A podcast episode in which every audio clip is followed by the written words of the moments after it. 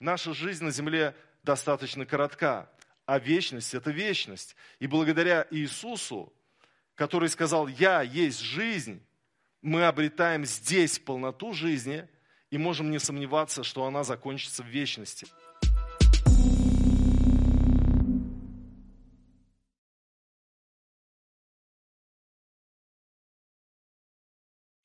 Слава Богу, и вы знаете, эм, Пасха – это радость.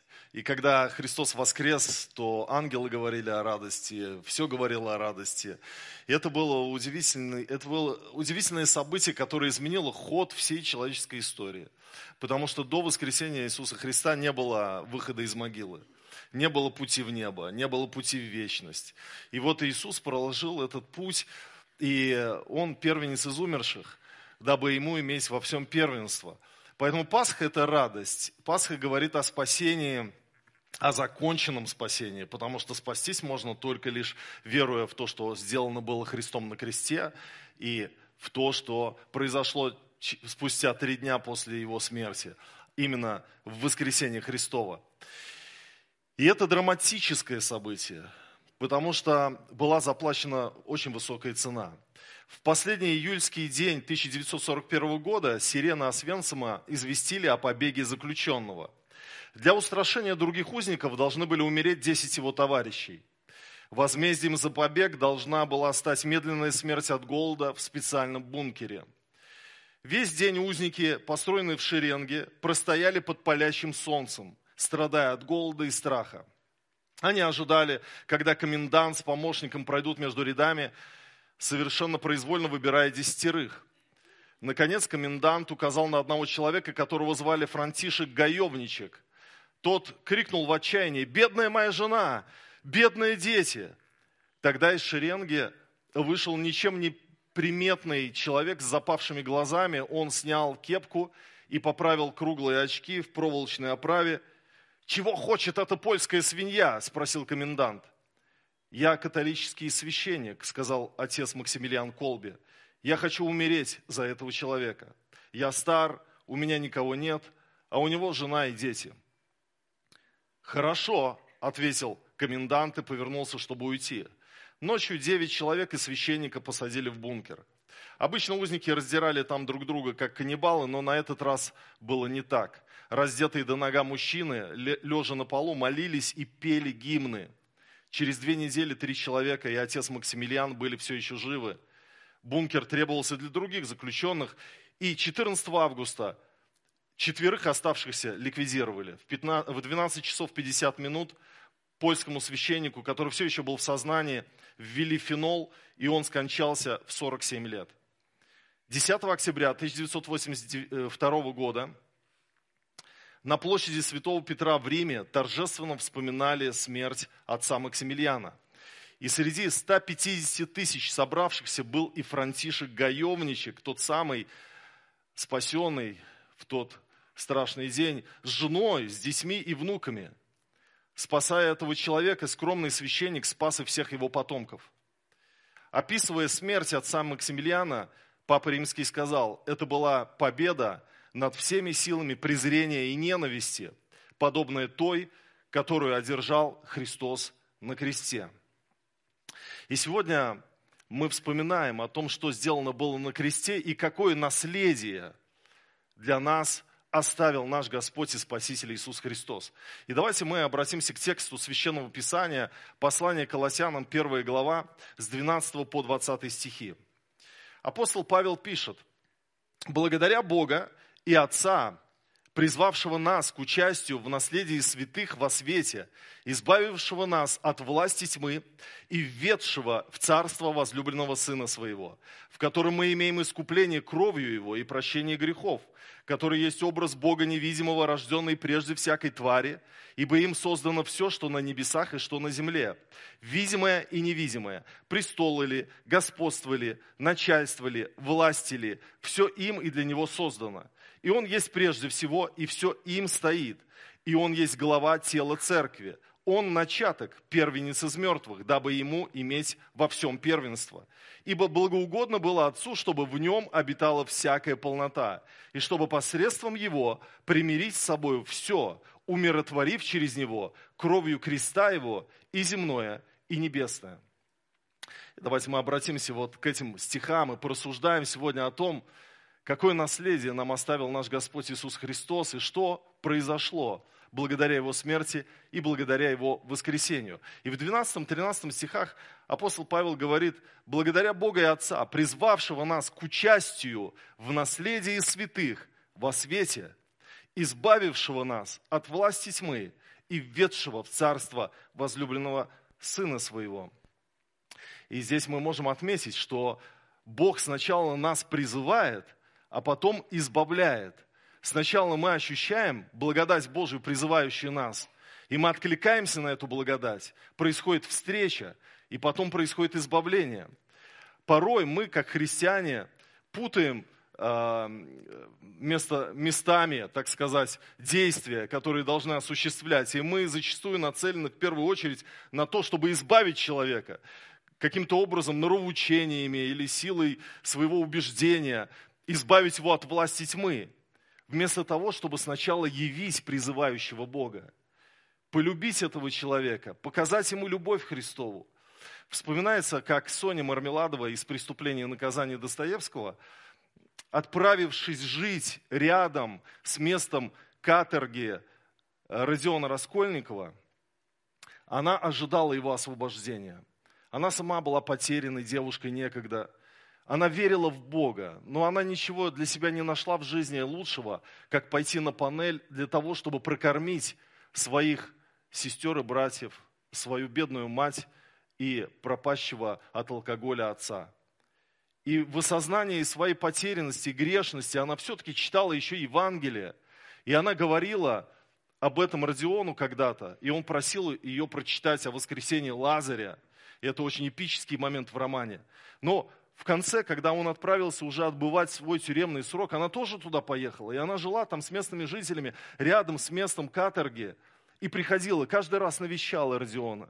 Каждый раз она приходила и приносила что-то ему, приносила э, э, тем людям, которые э, были также в заключении рядом с ним. И вот Достоевский интересно описывает воскрешение главного героя Раскольникова, который весь роман, он мучим совестью, он мучим грехами своими, он в полуобморочном состоянии находится. И здесь, уже отбывая свой срок, он еще не покаялся, он еще не понял, по-настоящему своей спасительной дороге, а его спасение было только в Евангелии. И вот Достоевский пишет, под подушкой его лежало Евангелие. Он взял его машинально. Эта книга принадлежала ей. Была та самая, из которой она читала ему о воскресении Лазаря. В начале каторги он думал, что она замучит его религией, будет заговаривать о Евангелии и навязывать ему книги. Но к величайшему его удивлению, она ни разу не заговорила об этом и ни разу даже не предложила ему Евангелие. Он сам попросил его у ней незадолго до своей болезни. И она молча принесла ему книгу. До сих пор он ее не раскрывал. Он не раскрыл ее и теперь. Но одна мысль промелькнула в нем. Разве могут ее убеждения не быть теперь и моими убеждениями? Ее чувства, ее стремления, по крайней мере. Соня своим отношением своей любовью и долготерпением явила воскрешающую силу Спасителя в жизни потерянного, в своей философии преступника. И если мы хотим Евангелия, хотим нести Евангелие, нам нужно научиться любить людей и быть долготерпеливыми. И вот в переводе епископа Кассиана, этот 12 стих из Колоссянам, читается так. «Благодаря Отца, сделавшего нас сделавшего вас способными участвовать в жребии святых во свете. Именно призвание делает нас способными избавиться от власти тьмы. Бог призвал нас к участию в наследии святых во свете. Он дал нам эту способность. Некоторые сетуют на христианство, как на тяжелый неподъемный груз. Столько всего нельзя, от всего нужно отказываться – но Бог нам дает способность и к святым примкнуть, и во свете ходить. Кто такие святые? Это освященные благодатью Божией, верующие в Иисуса Христа люди. Мы святые не своей святостью, а освящением Его. И Бог нас приглашает в эту когорту святых. Он приглашает нас примкнуть к святым и ходить во свете. Это благодать Божья. Но что значит участвовать в наследии святых? Что такое наследие святых? И апостол Павел показывает нам на четыре особенных дара, которые принадлежат верующим в Иисуса Христа. И первый дар следующий. Участвовать в наследии святых – это значит быть избавленным от власти тьмы. Что такое власть тьмы? Это когда ты не можешь не делать греха, потому что ты раб. Иисус сказал в Евангелии от Иоанна 8:34, «Истинно, истинно говорю вам, всякий делающий грех есть раб греха». И порой нам просто нужно осознать, что сделал для нас Иисус. Он избавил нас от власти тьмы. Ты можешь, конечно, сделать грех, но это противоестественно твоей новой природе. Потому что ты уже не раб греха, ты свободен, и тебе не нужно делать грех. Иисус освободил тебя от власти тьмы. Это потрясающе. Не все свободны от власти тьмы, а ты свободен от власти тьмы. И это твое наследие – быть избавленным от власти тьмы. И преображение и новое творение – это одно из чудес христианства.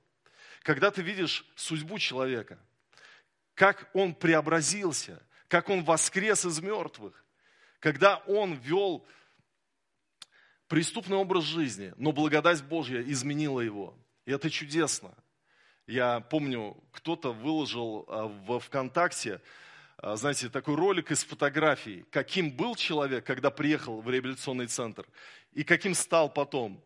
И там, вы знаете, человек буквально просто похожий на бомжа, бездомного, ну, просто обросший весь. Э, и вот в глазах его такая печаль и потерянность, в какой-то скудной одежде.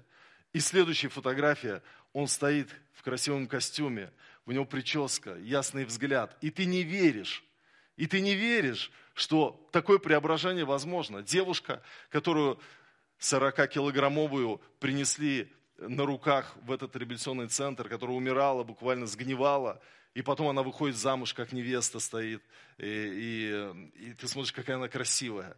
Как это может быть? Благодать Божия, преображение, то, что делает Иисус Христос в нашей жизни, избавляя нас от власти тьмы. И дальше в 14 стихе, в котором мы имеем искупление кровью Его и прощение грехов. Вы знаете, что термин искупление взят из торговли, и это означает выкупить. За нас заплачена цена, и мы выкуплены. И э, участвовать в наследии святых, это значит иметь искупление кровью Иисуса Христа. Слишком дорогая цена была заплачена за то, чтобы ты перешел в Царство Божье. От чего мы искуплены?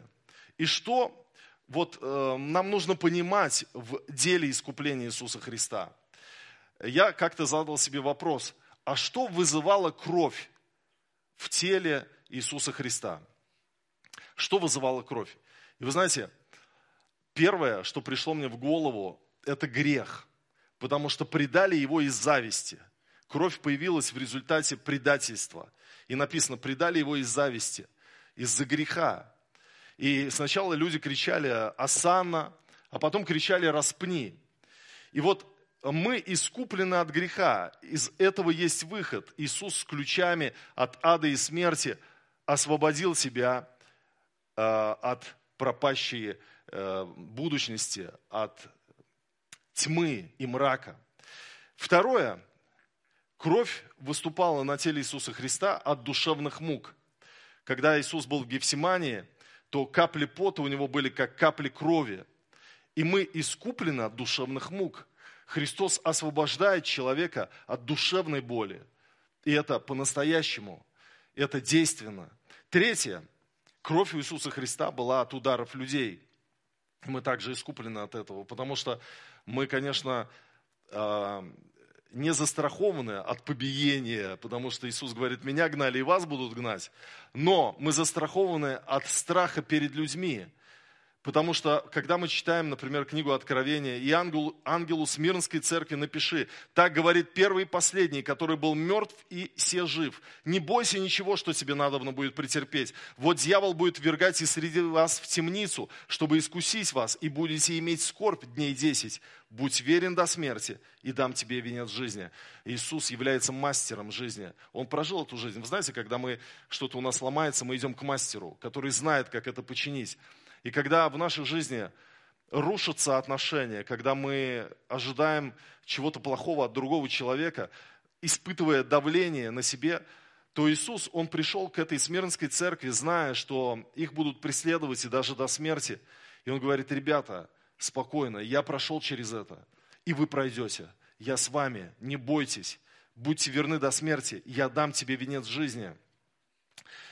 Следующее, от чего мы искуплены, это от немощи и ран. Написано, что Он взял на себя наши немощи и болезни. Мы верим в исцеление, в то, что Иисус на кресте искупил нас также от болезней и немощей. И далее апостол Павел пишет, 18-19 стихи. «Он есть голова тела церкви, он начаток, первенец из мертвых, дабы ему иметь во всем первенство, ибо благоугодно было Отцу, чтобы в нем обитала всякая полнота. Он воскрес из мертвых, и он первенец». И вы скажете, а разве не воскресали люди до Христа? Воскресали. Мы помним случай, когда в 4 книге царств описано в 13 главе, как при падении солдат коснулся костей Елисея и ожил и встал на ноги свои. То есть кости Елисея как бы воскресили мертвого человека. Ну и другие случаи описаны. Воскресали люди до Иисуса Христа. В чем же уникальность его воскресения и почему он назван первенцем из мертвых? Он является первенцем из мертвых в смысле того, что именно он протарил нам путь в вечность. Именно Он победил смерть. И нам есть куда идти после смерти. Он является первенцем из мертвых, потому что записал своим воскресением сценарий нашего воскресения. Теперь и мы воскреснем и прибудем вечно в нетленном новом теле. Помните, когда Иисус Навин входил в землю обетованную, через Иордан надо было пройти. И ноги священников вступили в воду, и Иордан разделился – и священники пронесли ковчег и прошли сначала за ними народ, посуху. И вот мы через смерть проходим посуху, благодаря тому, что наш первосвященник Иисус Христос, первенец из мертвых, протарил нам этот путь, эту дорогу. Он раздвинул э, смерть, чтобы мы остались живы.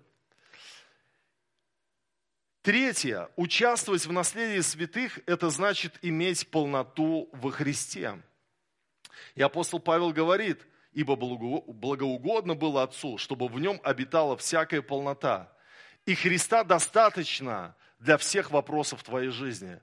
Он дает тебе настоящую полноту счастья. Тем, что Он воскресит тебя из мертвых, тем, что тебе теперь не страшна смерть, тем, что взаимоотношения с Ним достаточны для того, чтобы спастись, и Он есть все для твоей жизни, чтобы вести тебя, направлять тебя, говорить к тебе, вести тебя. Знаете, когда апостол Павел писал послание к колоссянам, то в колоссах и в церкви появилась на тот момент ересь.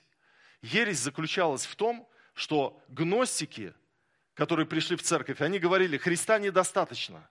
Для того, чтобы иметь настоящую полноту, плерому на греческом, нужно иметь еще много разных качеств, достоинств, познаний, знаний. Разные ионы нас приближают к Отцу.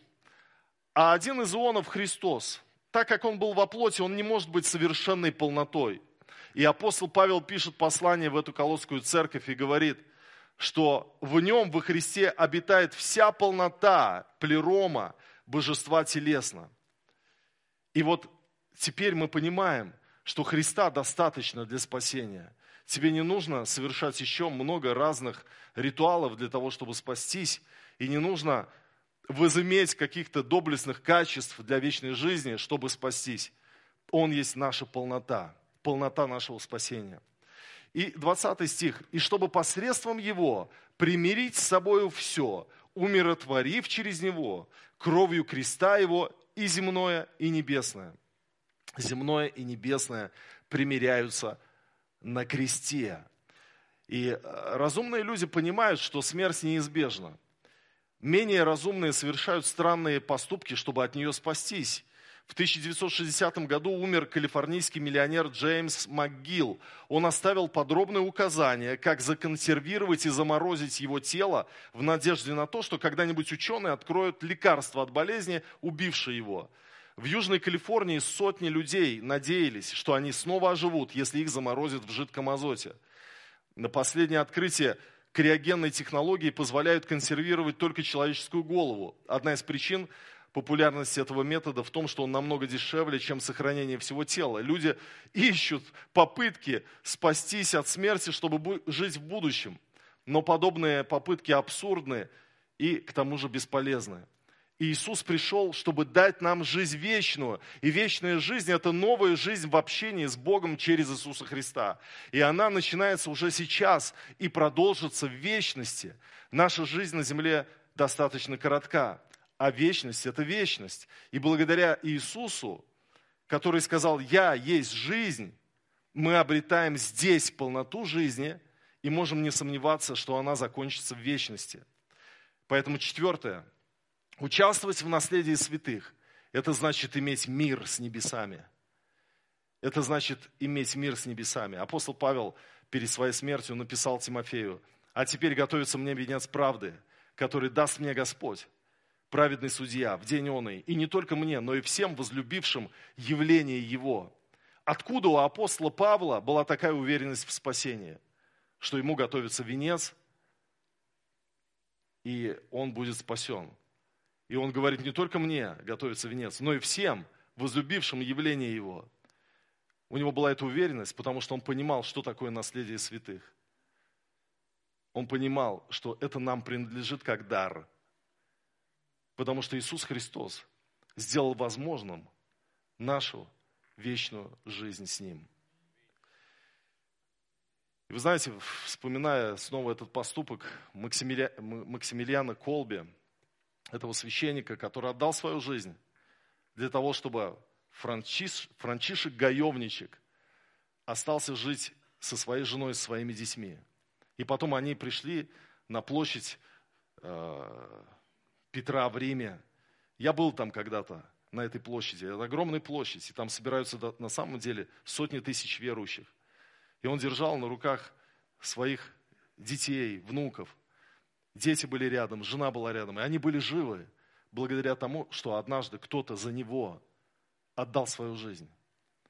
И мы будем живы вечно, потому что Иисус Христос отдал за нас свою жизнь. Аминь.